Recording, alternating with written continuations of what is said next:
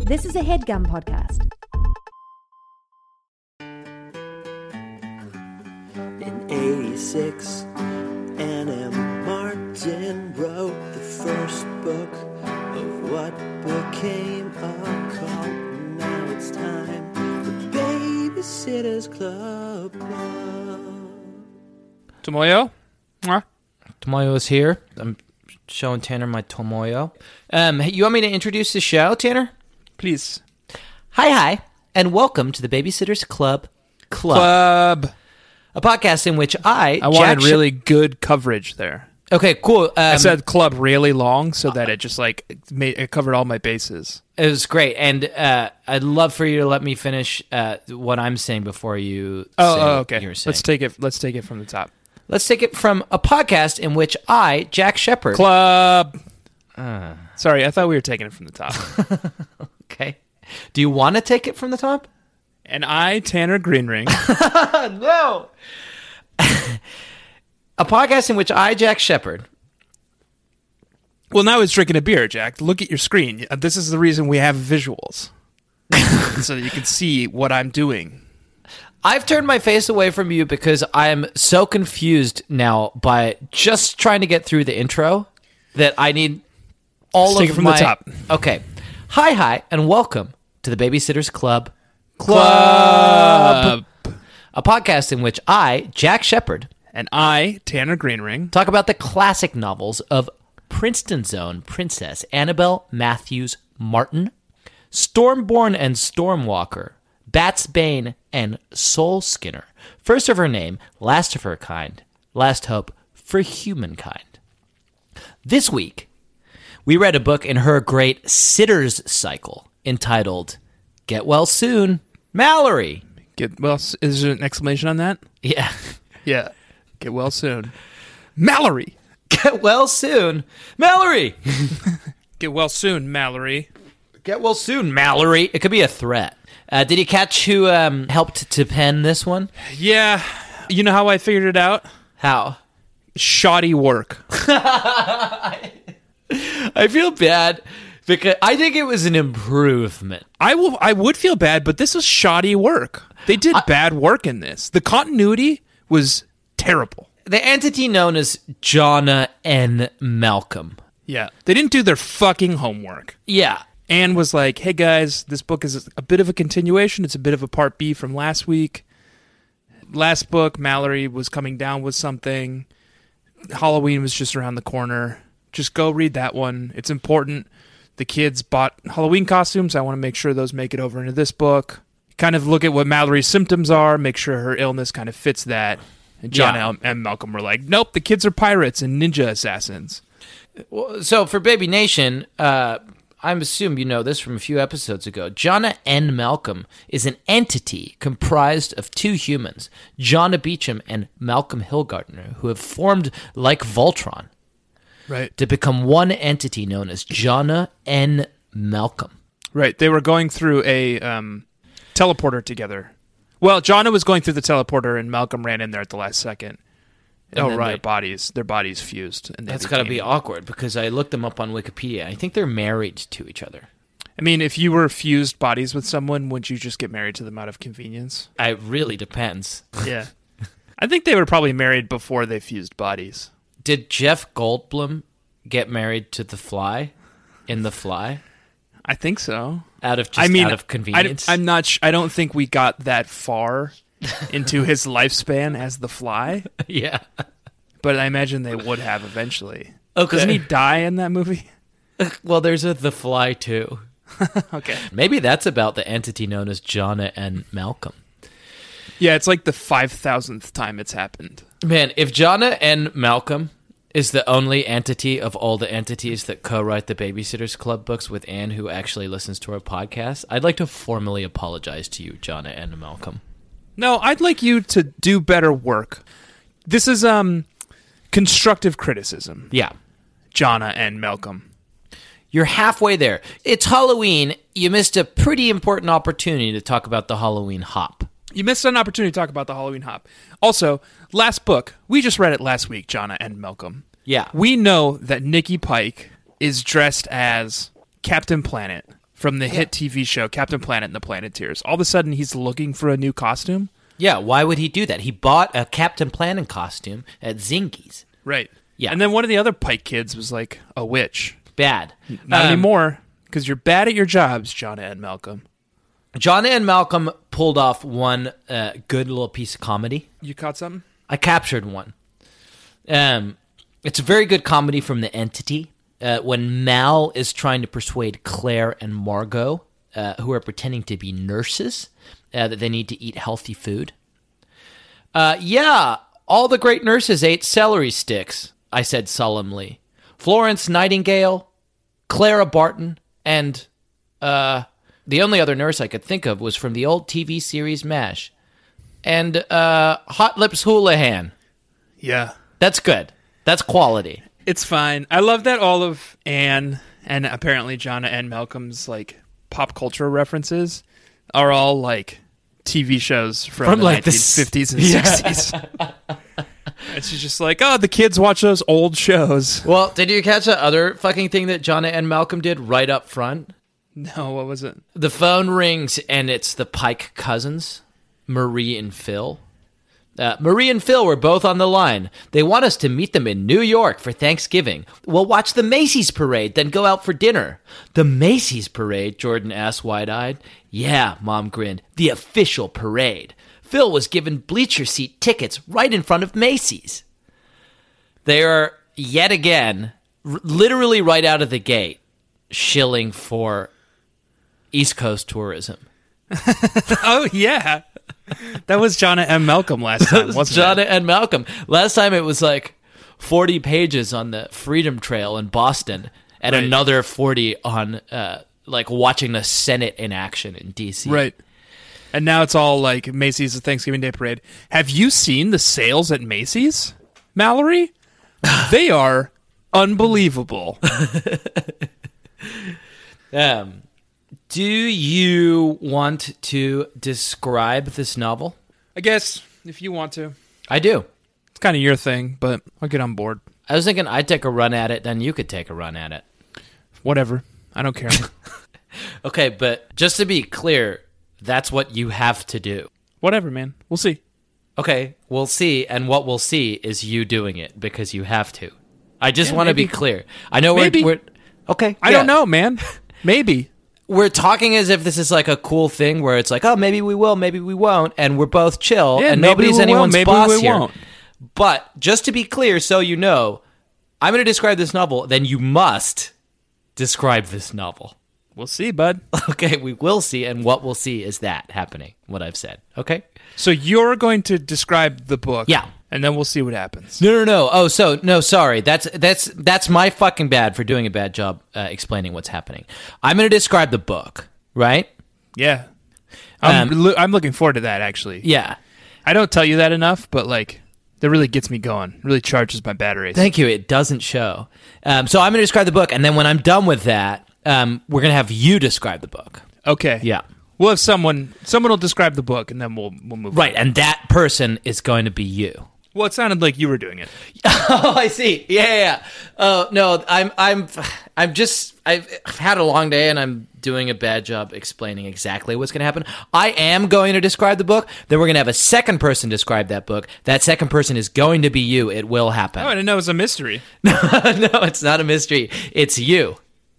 Okay. You're doing. I'll do it. Oh. my best. Okay, great. Thank you. I'll see if I can fit it in. No, no, no. You'll you're definitely going to fit it in. We've done it for 70 episodes now. This is episode number 71.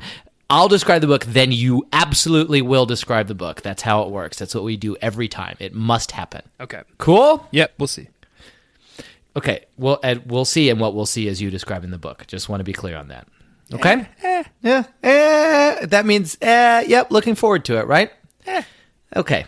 I'm going to take it as that. Why don't I start describing the book? But get ready while I'm doing it. Pay attention, but also get ready because what's going to happen after I describe the book is you describe the book. Eh. oh. okay. All right. Good. Okay. I'm going to begin, then we'll have you do it. Okay? Good. He's, no, he's, he's doing a smile, Baby Nation. It looks. I'll take it. I'm going to begin now. Young Mallory Pike is fascinated by horses, their freedom, Their majesty and their dignity inspire her to let her imagination run wild. Young Mallory Pike is captivated by stories, by the sound of her pen scratching across the page as she invents new worlds where her dreams can take shape. Young Mallory Pike is energized by her best friend Jessie. Her support, her love, and her laughter keep Mallory's hope alive during the darkest times. Young Mallory Pike is also stricken with a disease that is taking away her youth, wasting her fragile body, and sapping her strength with every passing day. But Mallory Pike is so much more than an illness, and she will never allow it to define her when she has so very much to live for. Get well soon. Mallory.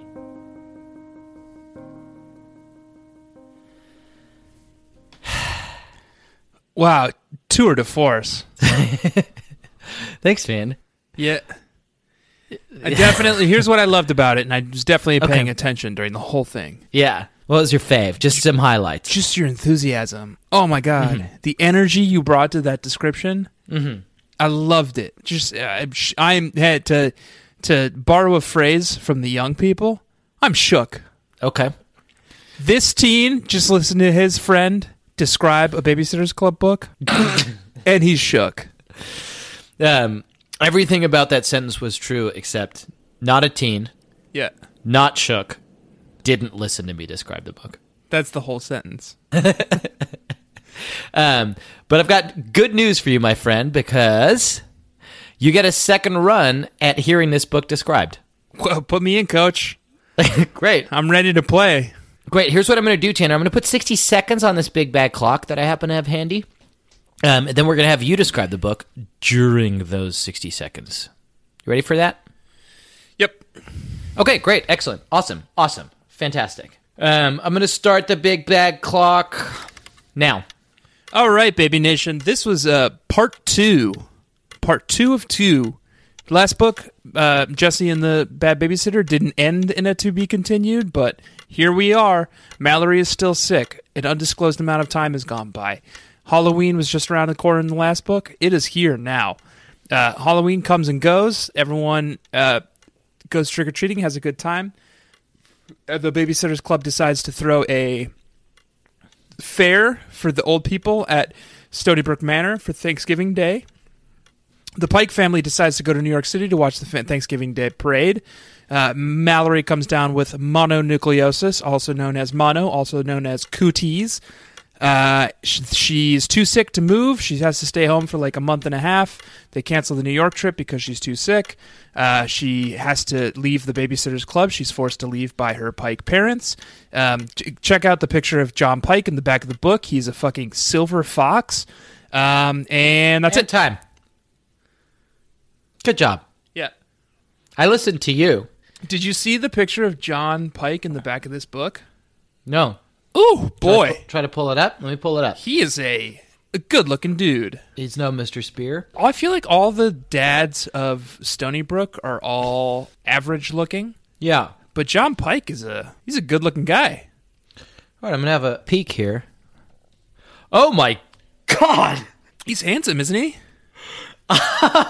I was not expecting that. He's way more handsome than either Watson Brewer or Mr. Spear. He's more handsome than anyone in Stony Brook. Right. He is devastatingly good looking. God, no wonder Mrs. Pike wants to keep pooping out so many babies with him. I think I'm pregnant just from fucking looking at him. Baby Nation, we'll post a picture. He is a very good looking man. Mr. Pike is a fox. He's Boy, good looking. What a good looking man. And, and I don't want to malign any of the Pike kids, but uh, They're not getting his genes. it's not catching. Whatever he has is not catching. well, Mr. Pike. Whew. What a man. And D. D looking like the cat who got the cream because she certainly did. Dee's a good looking lady too, but She's nothing compared with Mr. she's Pike. no Mr. Pike. Ooh, he looks like John Hamm. He looks like John Han and Pierce Brosnan, kind of like mixed together. Slim and trim. Looking good in that coat. He's got those high cheekbones, Yeah. that good looking square jaw. Just a real looking looking guy. Ugh, what a handsome man. Should we do a spin-off podcast just about John Pike, I would love to. the Pike Files? Um, P- Pike check. Pike Check isn't bad. I was Uh. gonna say Pike Save America. Pike Save America's pretty good. we can just join their network. Good. All right, man. What'd you think? I got all the book. What I neglected to say was that Jonna and Malcolm didn't do their fucking homework. This book was a wreck of continuity. Nothing from the last book seemed to matter, even though it's obviously meant to. They they invoke plot points from the last book. At some point, Mallory says like, "I can't quit the club because they can't find a replacement." We tried that. We had this woman called Wendy in last week, and she was terrible. Yeah, everybody else, it's clear that they read all of the books Right. before they even put pen to paper. P. Larangis, his last one, he referenced like I can't remember what it was, but he referenced like, "Hey, remember when we babysat for those dogs, Buffy and Pinky?" Right. And it's like, God, that's good. Yeah, Pete Pete does his fucking homework. You, I that, think- God, that's good. That means you went back to Christie's great idea. You took down the name of the dogs. You're like, maybe that'll come in handy if we're talking about dog sitting. Jonna and Malcolm were just like, uh, hey, remember Dawn, uh, Dawn whatever, who was our friend, I guess? And now she moved to, uh, now she's gone. now she's gone. Uh, we've never even heard of Captain Planet before. Yeah. What is that? Oh, do you mean Mash? Yeah. you must mean Match. I think that was the last TV show they had. Yeah. Uh, Nikki Pike's dressing up as, M- as MASH from the TV show MASH. he's dressing up as Hawkeye. He's he's um he's fun but haunted. Yeah. You know, he cracks wise, but there's a lot of hurt. Suicide is painless. um, John and Malcolm, we're putting you on blast. Yeah, we're putting you on blast. You're my new Listen. You're not bad writers, but you're my least favorite just because you don't do your fucking homework. Jonna and Malcolm, you are the Stacy McGill of Babysitters Club ghostwriters. Right. I'll take a Pete Larangis any day, obviously. Yeah. Huge Pete head over here. I'll take a I'll take an Alan Miles over you. I'll take a Take Lady- Nola Thacker any fucking yeah, day. Nola Thacker. No problem. Sign me no up. problem. Anyone else? Um, Suzanne Wayne, I've, I'd love a Hell Suzanne yeah. Wayne. She's kind of a newcomer, but we like her. Jonna and Malcolm, the entity known as, get your shit together. Um, I've got some shit I want to talk about that's not just uh, maligning the authors of this novel that uh, is basically our livelihood. Yep. We make so much money off of it. so much money. um, did you read the happy reading section? Uh, I skimmed it. Two fucking huge things happen. in I was the happy reading scrolling section. through it. I was scrolling through the happy reading section, caught a glimpse of those those smoky eyes looking out at me from just off page, and I was like, uh, uh, "Excuse me, what is this?" And I just never looked back. That's fair enough. I I had it on one page instead of two. Otherwise, I would have had the same problem. Uh, but yeah, Mr. Pike comes right on after the happy reading section, maybe deliberately to distract you. Yeah. Because some pretty important shit happened here. Okay, I'm trying to figure out what's the best way to introduce this. Uh, maybe I'll just read it. I'm going to read a little bit of the happy reading yeah, yeah. section. F- fr- fresh in my memory. This is what Anne says about herself, a real insight into Anne's past. As a child, I was very healthy and I rarely missed school. However, early in June at the Nerd end of alert. sixth grade, Am I right? Anne's a nerd. two things. You're not right. It's cool to go to school Okay. and cool to stay in school. Uh-huh. I'm not a nerd and Uh-huh. I never missed school. okay. As a child, I was very healthy and I read. Oh, and the second thing, I was reading. I was in the middle of reading something. I missed school a lot. Still did okay. Look at me now. Cool as hell. We're yep, yeah. Well, actually, this is a lesson for Baby Nation. Tanner and I are basically in exactly the same place. Yeah. in life, we've got a podcast, a, a, a moderately successful podcast that makes us very little money, Yep. We both And- work essentially the same jobs. not much else. Yeah. Make about the same amount of money. Yep.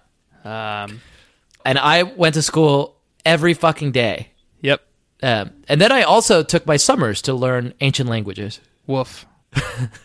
I took my summers to play um, Grand Theft Auto. Good. Listen, let me read this thing. As a child, I was very healthy and I rarely missed school. However, early in June at the end of sixth grade, I had an accident. I fell out of a tree fort in my backyard and landed on a stump, rupturing my spleen. For those of you who read the babysitter's little sister books, You will recognize this story in number 81 Karen's Accident. When this happened, I was playing in our woods with my best friend Beth and our neighbor Jessie. Jessie was trying out our new archery set, and when I fell out of the tree, she thought she had shot me. She hadn't, of course. But that night, I had surgery to remove my spleen.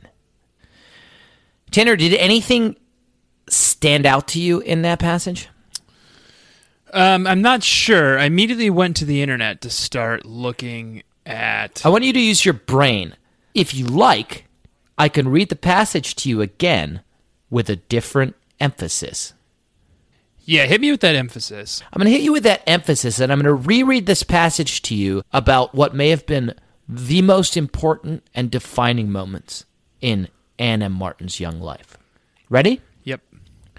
As a child, I was very healthy and I rarely missed school. However, early in June, Yep. at the end of sixth grade, I had an accident. Sixth grade, she would have been 12. So that's what I caught. And that's what I was. I went to go. I literally searched Anna Martin's birthday. Right. So she would have been 12 early June. What year are we talking here? Sh- Let's see. 12 it would have been 1966, 1967. Okay. Early June 1966, 1967. Does that line up with the date? June 10th, 1958. The year does not line up with the original reference to June 10th. Okay, so listen to this. What if the date is a waypoint? That's what I'm thinking. It's like the Halloween hop. Right. It echoes, it ripples through time. June 10th has been referenced a few times in these novels. Right. two June 10ths are referenced so far that we've caught in Babysitter's Club books. Uh, for new baby bees, June 10th is an incredibly significant date for Anne. Uh, I, we don't have time to go into everything we've talked about on this topic, but we've talked about it extensively in previous episodes, which you can listen to Right now. on our hit podcast, The Babysitter's Club Club. For free. But I'm going to do you all the favor of reading the two references to June 10th. One is in Mallory and the Mystery Diary, also the happy reading section. I love looking back through my diary to find out all sorts of things. What my first day of school was like, when I finally learned how to ride a two wheeler, or simply what I did on June 10th, 1958. What was that? We don't know. That's actually significant now that I think about it. Having just looked up her birthday, August 12th, 1955, mm-hmm. Anne was not even th- three on June 10th, 1958. And she was keeping a diary. Wow. That feels significant. And it could mean anything. It could mean that she was supernaturally intelligent, it could mean that she is a time walker, Right. right? Yeah, I think what you're saying about waypoints on June 10th is significant. It could mean that she, at a different point in her life, went back to June 10th, 1958, Right. wrote something in her diary. June 10th is a nexus. That's the next. It's where all points in time come together for Anne. Every June 10th, she wakes up, and it's every June 10th yeah. from the beginning of time to the end of time. Now we're onto something. So this is an origin story for Anne. It sounds like an origin story for a superhero. She fell out of a tree. Her best friend Jesse was shooting with an arrow, Right, and something fucking happened. right. She experiences severe trauma. She was being shot with a bow and arrow. She phased in and out of time. She witnessed her birth. She witnessed her death. Oh, uh, uh, no, Google. Sorry, Google doesn't list her death date, just her birth date. Google does it. No, I think Anne's gonna live forever, and I don't wish any harm or ill will towards Anne. I just want to get No, me make that neither. clear. I want to make that very clear as well. It sounds like This is a nexus. This is a waypoint. this is an Nexus this is a waypoint, and she says there's another clue for us. For those of you who read the Babysitter's Little Sister books, you will recognize this story in number 81, Karen's Accident. Tanner, we are only on Little Sister number five. You remember when we used to read those books? We have got It's been a minute. by my calculation, 76 more Little Sister books before we can find out Yeah. the answer It's been a minute. to this mystery. Yeah. It's been a minute. Yeah. All right. In fact, So- we're we're sitting on a piping hot little sister that that's just been in the bank for months, huh? We're sitting on a piping hot, Baby Nation, a piping hot Little Sister. Little Sister, Little episode. Some of you may be new enough Baby Bees that you don't even know that we do this. About six months. It's a lesser podcast It with is a, uh, it is a full fledged podcast that people love. Pe- A lot of people s- are saying they love it even more than this show. it's released in this feed. Right. So don't worry about it. You don't need to go search for it elsewhere. We But just it's a little bit release it kind of whenever it's a we little bit want to. pirate radio, you know, Yeah, and it's not quite as good. It doesn't reach the standards that or it could be we better according Have to a lot of set people. in this feed. Could be I to think most the- people a lot better. it's a little bit more directionless. It doesn't have a clear sense of direction. It's it doesn't need it, and a lot of people say it doesn't need it, and they just say that the host, the main host's charisma, kind of carries the show. Yeah, I haven't heard that. Yeah. um, but we're sitting on one, Baby Nation, and uh, maybe we'll maybe we'll throw that out there uh, if uh, somebody gets time to fucking edit it. It's it's like I think at this point it's maybe a year old. So Good. um, before we move on, let me read to you the second thing that happens in this happy reading, which I'm sure is related to the first, and which uh, adds to the mythology around this very, very meaty happy reading. After reading this book, you might think that I had mono when I was a kid. I did have mono, but not until I was 40 years after I wrote this book. Usually, I write a story about something that has already happened to me. This time, something happened to me after I had written about it in the book. Okay. Let's hope that doesn't happen too often. Okay. I Happy understand. reading, comma, no exclamation point. Happy reading. Happy reading. she does it three possible ways. One, happy reading. Happy reading! Exclamation, Exclamation, point. That's the most common. point. Two, happy reading, comma. Comma. No no And. inflection. Right. Three, happy trails. Happy trails. Which I'm surprised that she didn't do that on this one, Yeah. g- given that this was a, a big tourism plug Yeah. for uh, for New Yeah. York City. happy apple. everything's on sale at Macy's Day. Yeah. Happy bagel with a schmear. And.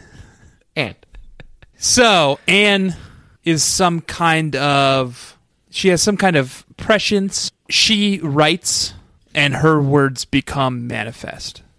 It seems like, right?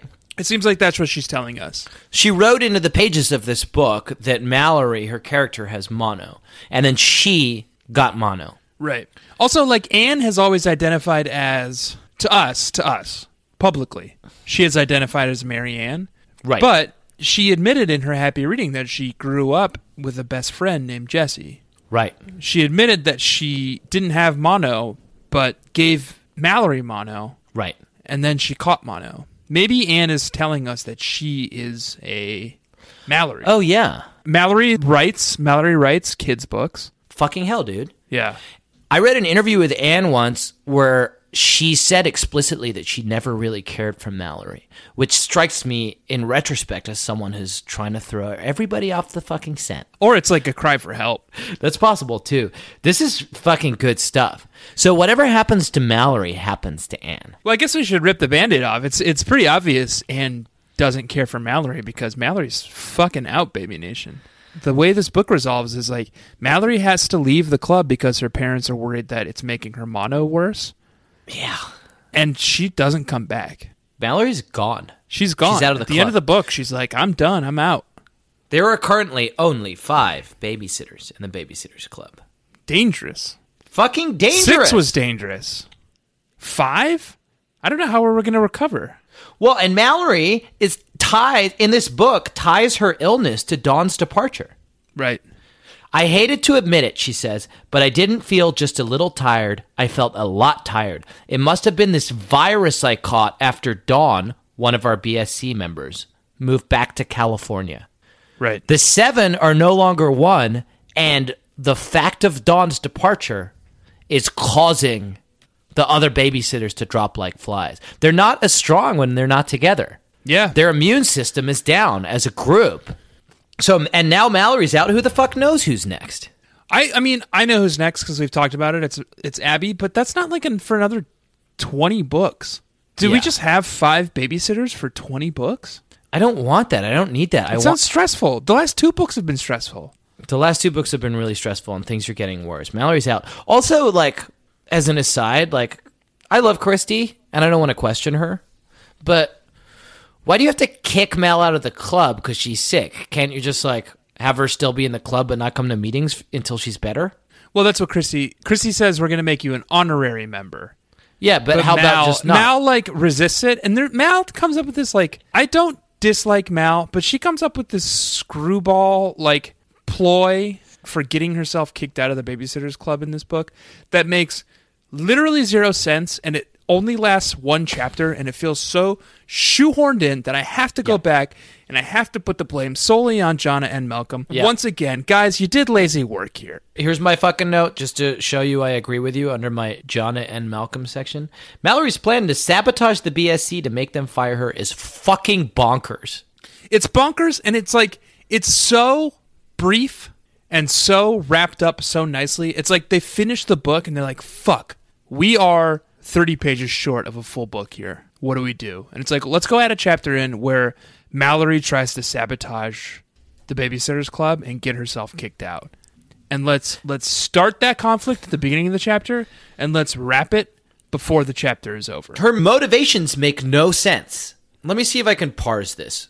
Mallory Pike is worried that if she stays in the babysitters club but is too sick to come to meetings, the babysitters club members who are her friends are going to become angry with her right because she's not pulling her weight in the club. right But But- this is pr- this is I we should do this as a syllogism. So this that's P1.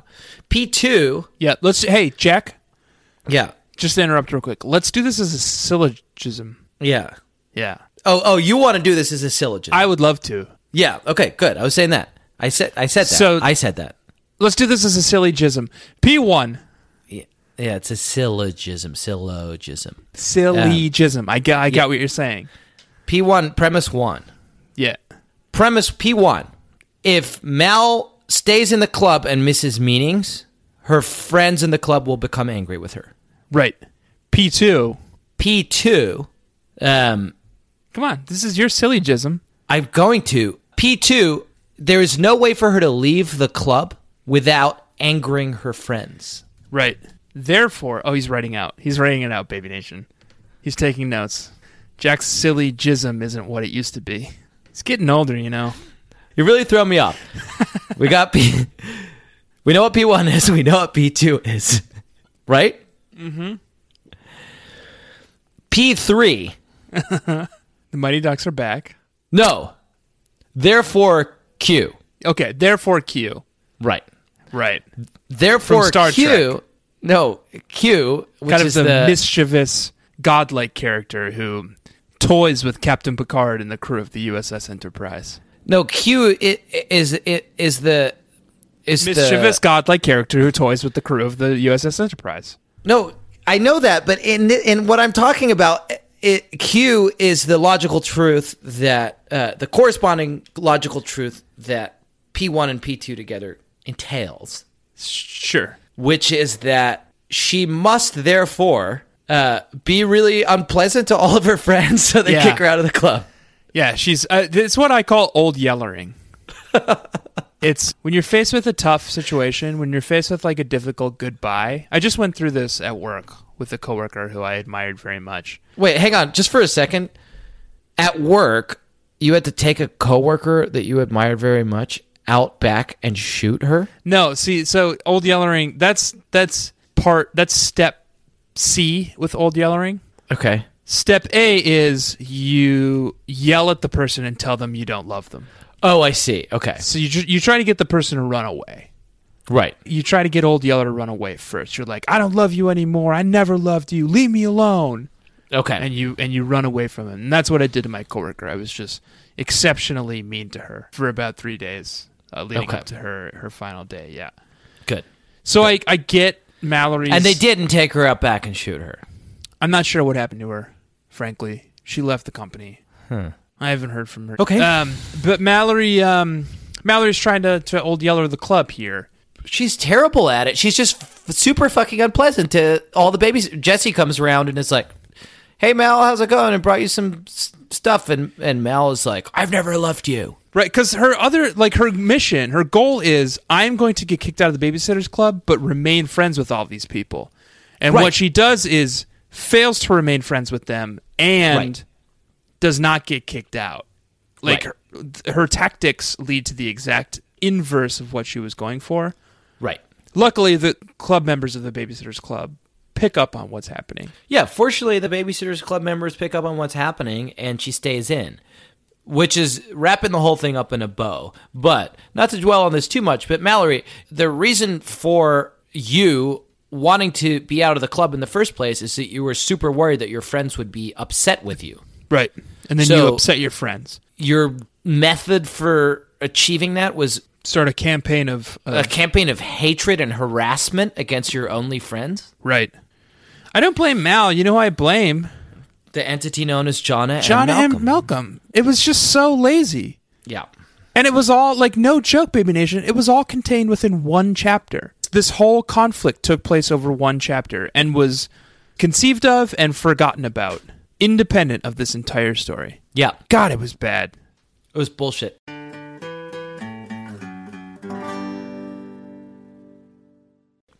Um, let's move on. I feel like we've maligned Jonna and Malcolm quite enough. Um, I want to talk about Stony Brook Manor. okay.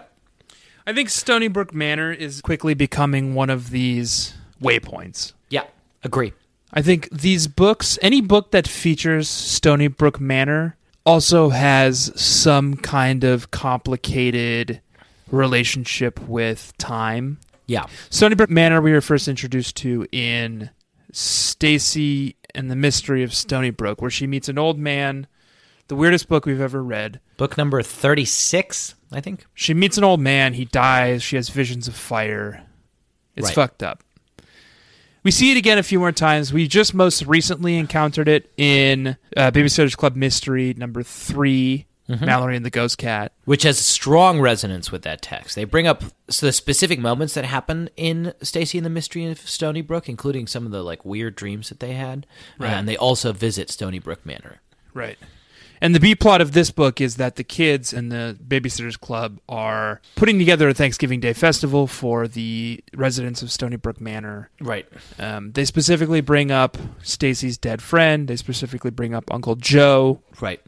You know who Stacy's dead friend is in uh, uh, Stacy and the Mystery of Stony Brook is uh, Old Rubber Nose, Right. which, as we know, is an anagram for burn or bees. So it's not an accident Right. that something is going on that is of great significance uh, to the entire arc of the Sitter cycle in relation to Stony Brook Manor. Right. And time is is broken in this book. Yeah. Like we never see time progress because as we know, Anne froze Amber Theory, Anne froze time around Stony Brook.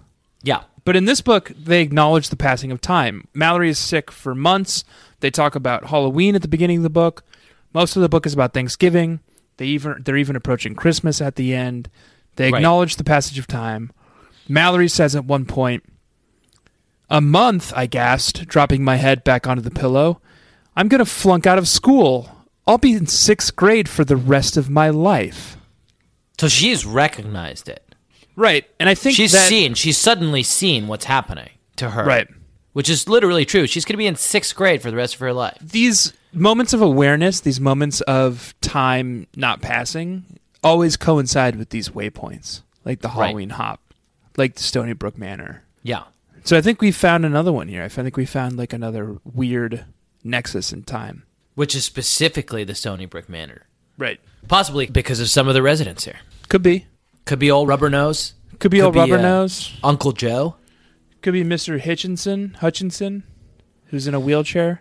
We learned Yeah. about a lot of the residents of Stony Brook Manor this week. Oh, yeah, because they do this, this wh- really complicated thing for them. Yeah, they fill cornucopias with books and toys and candy. Sounds like a lot of work. They do a, f- a little festival. Yeah. The old people are touched. Yeah, they like it. Did you? What did you have any feelings about it? It seemed fine. I guess like specifically. um Did it make you cry? Uh, are you asking me whether I had a. Did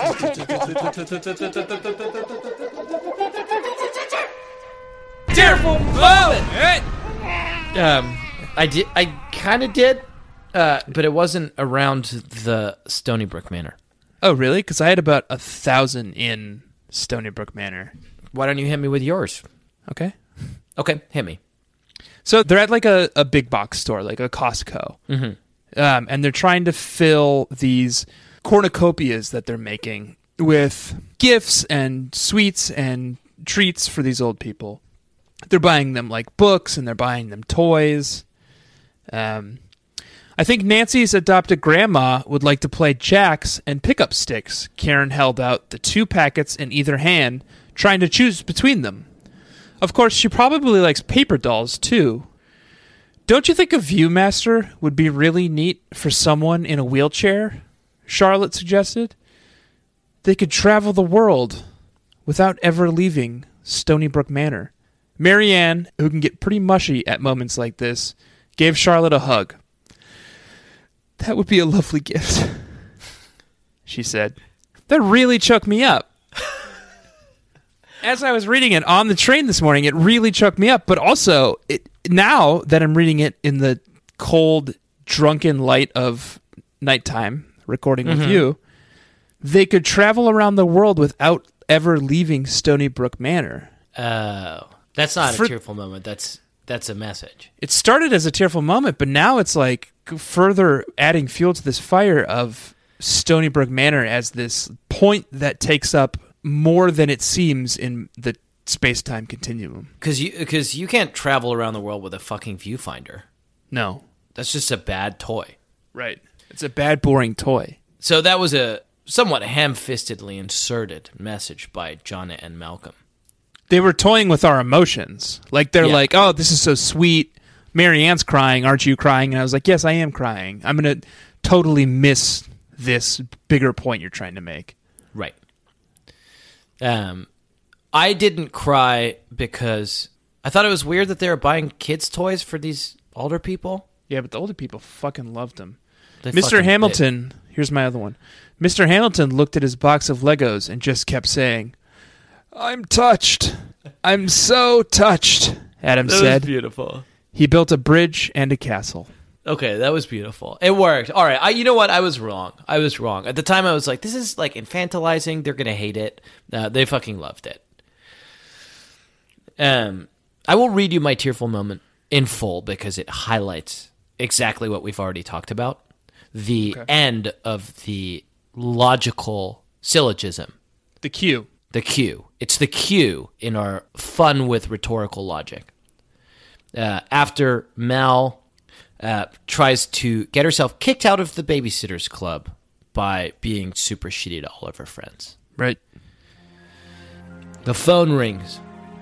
It's for you. I sighed heavily and said, Hello? Mallory, it's Jesse. Before I could say anything, more voices came on the line. And Christy. And Claudia. Good. And Marianne. And Stacy. No, uglier. And Stacy. Yeah. and Logan. Jesse's voice came back on the line. We're calling you from the meeting at Claudia's. Oh.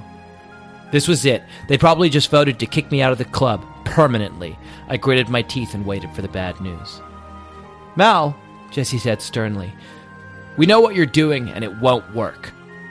This took me totally by surprise. What do you mean? Christy took the phone. We've just spent an incredible 15 minutes arguing with each other over things you said. Then it was Claudia's turn. J- uh, what voice did I do for Claudia? She was low. She was like It was a low. Mark Markson. Okay. Jesse and I were getting really miffed with each other before we figured out that you had started our fight by inventing stories about me. Jesse took the phone back. Then we realized that everything you said and done lately was completely unlike you. I could hear Marianne speaking over Jesse's shoulder. We decided you were trying to make us angry with you, so we'd kick you out of the club. Yeah, weepier. We decided you were trying to make us angry Good, with you, good. so we'd kick you out of the club. Christy took the phone, and he did a pretty good job of it, too. I was ready to replace you. My voice sounded awfully tiny when I asked, Why didn't you? A chorus of voices answered me. Because we love you. Stacy came on the line. And no matter how sick you get, you can't get rid of us. Good. I really stepped on my whole tearful moment by doing that voice for Stacy cuz that was the part that got me. That's what got you. Yeah, they love her. Um, Jack, Yeah. let me ask you a question real quick. Okay. And then I want to get the fuck out of here. Okay. Did you this week have a Bar of the Week? Week! Um yeah, I had a burn a week. Did you? Yeah. I would love to hear it. Um Mallory Pike Yep. Mal. babysitter, lover of horses, uh, aspiring novelist, redhead. Uh, that's it, right? I got everything. Into horses. I said Hort. I said that. Best friend of Jesse. Best friend of Jesse um, gets so sick that her throat swells up. Uh, she has trouble breathing. She has to give up all of her extracurricular activities. She can no longer attend her beloved Babysitters Club meetings. She can no longer make any money by babysitting. And she's not allowed to go to school for at least a month. Great. It's just another welfare freeloader, am I right? I think I think you're right. I think that's how that works. uh, but she's not happy about it. She's miserable. In fact, it's the w- she describes it as the worst thing that has ever happened to me. Yep. This is how her brothers and sisters react to the news. I did get to go downstairs a couple times. Whoopee! And once I even Fuck, fuck. you got my burn of the week, bud. good. Well, Baby Nation, I'm uh I'm right there with Jack. This is also my burn of the week. Very good burn. I did get to go downstairs a couple of times. Whoopee! And once I even went to the basement to see a show that Margot, Nikki, and Claire had put together just for me. It was called Mallory is Sick. Claire played me, and her part consisted of lying on a cot pretending to be asleep. Margot and Nikki played the doctors who discovered I had cooties. they talked a lot about operating while they mixed up a drink of milk, orange juice, and raisins. It was supposed to be a miracle cure for the cooties. Then they tried to make Claire drink it, but she refused. So the show ended in an argument. Mallory fucking just sits there and watches this like weird like satirical parody of her like the greatest distress of her life. Too sick to do anything to stop it, and then just traipses back up to her bedroom where she's in confinement for the next month. It's a weird parody, but also like this opportunity from the Pike brothers to get their younger sister to drink something weird. yeah. Um, and also like all of the Pike kids. Their M- Mama Pike, D Pike, explains this away by saying that mononucleosis is too hard for kids to say. Right. But all the Pike kids exclusively refer to Mallory's illness as cooties As the goodies. for like two months straight. yeah, Ben Hobart gets dragged into it. yeah. All of the kids at SMS like give Ben Hobart a bunch of shit. yeah, he doesn't even show up in this book except as like a description by Nikki Pike, who's like, oh man, Ben Hobart like can barely fucking show his face. Like you think you have it bad, Mallory? Like Ben Hobart is the laughing stock of the whole school. It's like you gave Mallory like the worst case of cooties SMS has ever seen. Oh, don't worry, Mallory. We get to it in Act 3. Yeah. um, yeah, pretty good burn. Pretty good burn. And you know Very what? We good should burn. give credit where credit is due. That was uh, Good that one, was a- Anne. uh, I can yeah. see your mastery at work here, Anne. You step in. yeah. The Pikes require very razor sharp wit, Yeah. and Anne is here to, to kind of pick up the slack where Jonna and Malcolm have obviously let it go. Yeah. Uh, so that was our burn of week. I got a, a final little uh, grace note segment. Great, man. I'll- I'd I'll love give it you. because we've been recording for an hour and a half, and I just like I think really just juicing this lemon a little more. Great, good. I'm glad we're on the same page. It's uh, it's one of your favorite segments. Seems like a perfect stopping point, but let's keep going. Great, good. I'm glad we're on the same page. Like I said, um, it's one of your favorite segments. It's the I don't know how to introduce it, but it's the b- b- b- baller. Oh, baller of the week, yeah. Well, we've got a we've got a pre-recorded segment for it. Oh, what do we do? It just goes, but but baller of the week. Ba, ba, ba, ba. That sounds good. Well, it sounds like we've got it again now. Yeah. Um, it's just uh, it's a it's a nice little moment with our, our boy Nikki Pike. Okay. They are desperately trying to raise money to get these like fucking ill-conceived fruit baskets for the residents of Stony Brook Manor. And they come up with what sounds a lot like a pyramid scheme to me, but they call it a promises campaign. Yeah, yeah. Um, and the way that it worked, they raise a lot of money off of this. They raise like over a hundred dollars with Like this shit. 145 bucks. And I don't know whose idea it is, but it's the basic. Maybe it's Vanessa's. They It's say Vanessa. it over and over again. Vanessa Vanessa's Pike. idea. But the, and the idea is that like you go to your parents or like someone some parent in the neighborhood and you're like, hey, I promise that if you give me five dollars now, I'll like mow your lawn later. Right.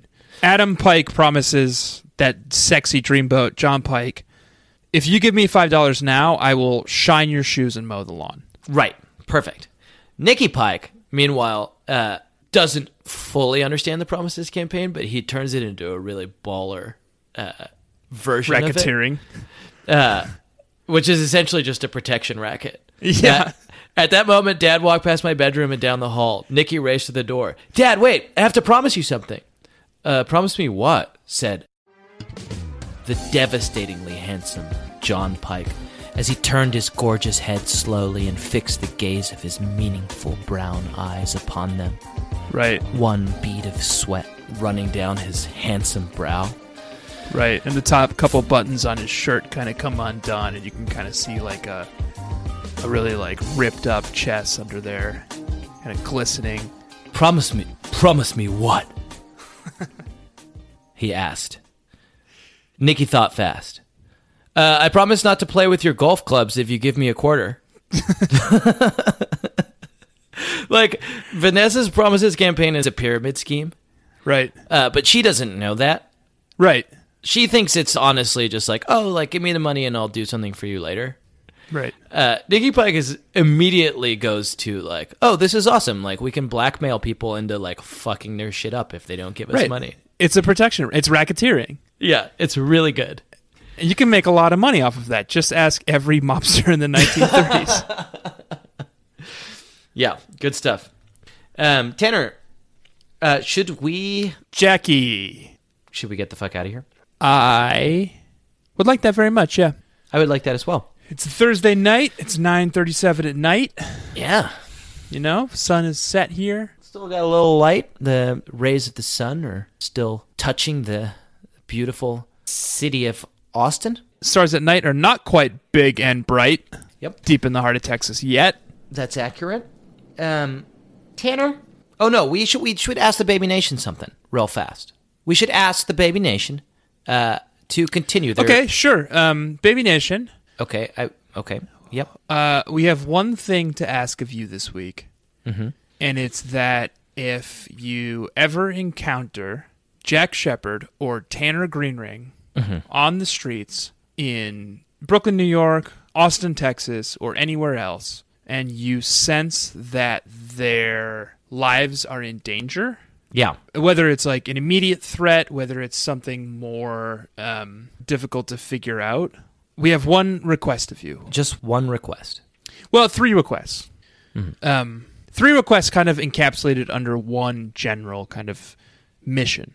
Um, a member of Baby Nation may not injure Jack Shepard or Tanner Greenring, or through inaction, allow Jack Shepard or Tanner Greenring to come to, Come harm. to harm. Right. Yep. A member of Amy Nation must obey orders given to it by Jack Shepard or Tanner Greenring, except Unless- where such orders would conflict with the first law. Right. And then uh, finally, um, a member of Baby Nation must protect its own existence as long as such protection does not conflict with the first or second law. Either the first or the second law. Right. That's and it. That's all. That's all we have to ask of you this week. One Baby Nation. simple request. That's all we have to ask of you this week. Just follow um, those three laws Yeah. called the laws of Baby Nation. Yeah. Um, So keep that in mind. Write it down. Just remember, if you come across us, those laws apply. right. Um, also, throw us a nice review on iTunes. yeah. Um, That's just a favor. Just do us a favor. just there. as a favor, you don't owe us that. You don't owe. You owe us a life debt, you because owe we- us the three laws. right? And that life debt is contained within those three laws. Right. That's how that works. Right. Uh, if you want to throw us a nice review on iTunes, that's, a favor. That's just that's a favor, and we appreciate it. Uh, Baby Nation, this week I've been Jack Shepard. I have been Tanner Greenring. This week, this week we read a book called Get Well Soon, Mallory. Next week we're reading a book called Stacy and the Cheerleaders. Ugh, I just realized that with five babysitters, the frequency of Stacy books is going to be gonna- much it's- higher. It's going to tick up a lot. Um, I'm fine with that. I like the babysitter's books where uh, the theme is that there is an enemy from the outside that must be rejected by the club. Even in their weakened state, I feel like the five babysitters uh, are more than enough to handle some uh, robot cheerleaders. You think they're robots? Oh, I don't know. Okay. I think the babysitter, the five babysitters we have left, are well equipped for handling reptilian uh, cheerleaders. Yeah, I think these zombie cheerleaders don't stand a chance against the five babysitters that we have No. left. Yeah, Um, this week I've been who I am. This week you've I've been, Tanner Greenring, as always, America's favorite babysitters club critic. I'm, that sounded really good. uh, and I'm not going to correct you on it. Uh, but what I was doing is I was kind Uh-huh. Nothing to of leading up. correct. Yeah, I was leading Yep. up so I can do a, the sign off. Yeah, I was right there with you, man. Okay, so it's cool. Following if- suit. You said, I am who I am. And I said, I am Tanner Greenring, America's favorite babysitters club critic. yeah, Claudia Zuerna blah, blah, blah, blah. blah. great. I've been who I am. You've been. I am Tanner Greenring, America's favorite babysitters club critic. Claudia's wearing a bra now. The way she talks, you would think that boys had just been invented. In 86, and in high road, the first book of what became a cult, and now it's time. Babysitter's Club, Club. You look great and you sound great. Thank you. I just went to the cardiologist. Oh, really? Yeah. They fix you up? No, they said it's not. It's not dire. You'll live. Okay. Good. Good. 'Cause Cool I'd hate dong. to do this podcast without you. Oh, they checked out the, the old dong again? Yeah. I Good. said. I said, why not scope that dong while you're down there? Why not? Huh? You're a fucking doctor. I'm paying you a huge amount of money. The least you can do is look at my goddamn dong. Right. That's nice. I'm gonna Good. make you full screen on my computer, just because Okay. that feels right. But it means I can't monitor my levels. I want what's best for you. A lot So of I'm little, Just, a little bit of risky business. you're looking at a huge, big face of mine now. I'm looking at your big, huge face. It's all over my screen. Sweet. We can play cardiologist later. Nope. hey, Dr. Jack, check out this dong. Good. Good comedy. That was a headgum podcast.